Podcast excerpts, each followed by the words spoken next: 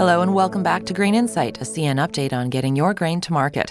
I'm Kate Fensky from CN Public Affairs, and joining me again is David Przednowek, CN's Director of Grain Marketing.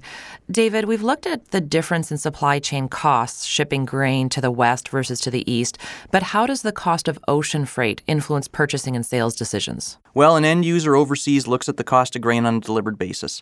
And the cost of grain free on board a vessel at the origin plus the cost of the freight gives the buyer that delivered value. And the end user may also have a lot of flexibility in terms of where they can source product from depending on their needs. So the cost competitiveness of Canadian grain is going to be influenced by distance. And generally speaking, you know, Canada's further away from end users than the competitor, and that makes for an ocean freight disadvantage. But the weaker the ocean freight market, the narrower that gap becomes between Canada and the competition.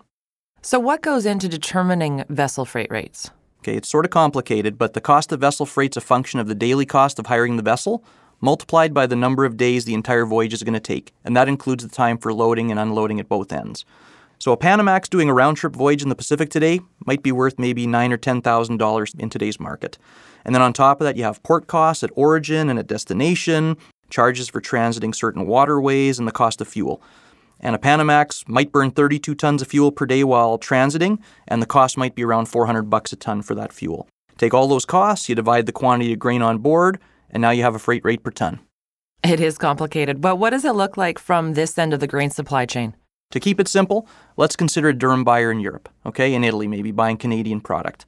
The terminal where the vessel is going to be unloaded likely restricted as to how large a vessel it can take alongside. Now, the vessel freight economics for a smaller handy size vessel that can load 25,000 tons are a lot different than for a Panamax that loads 55,000 tons, but let's consider the Panamax.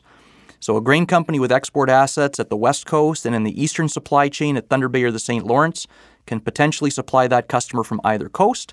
But when it's a Panamax loading 55,000 tons, can't bring that vessel into Thunder Bay. You're draft restricted, it won't fit through the locks in the seaway.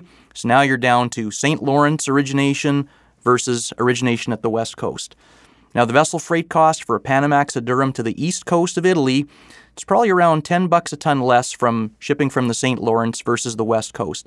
And it's actually not much more of a gap for a smaller handy size vessel, which is quite something. But remember the internal transportation and handling costs of moving that grain from the middle of Saskatchewan into the eastern supply chain versus moving it west, it's probably an extra 15 or 20 bucks a ton. So depending on where in the prairies that grain's going to be sourced, and if they have the option and the export terminal capacity, that grain company is probably better off selling that grain off the west coast versus the St. Lawrence, even for that smaller handy-sized vessel. So, lots of numbers that go into the costing of grain. Thanks again for your time, David.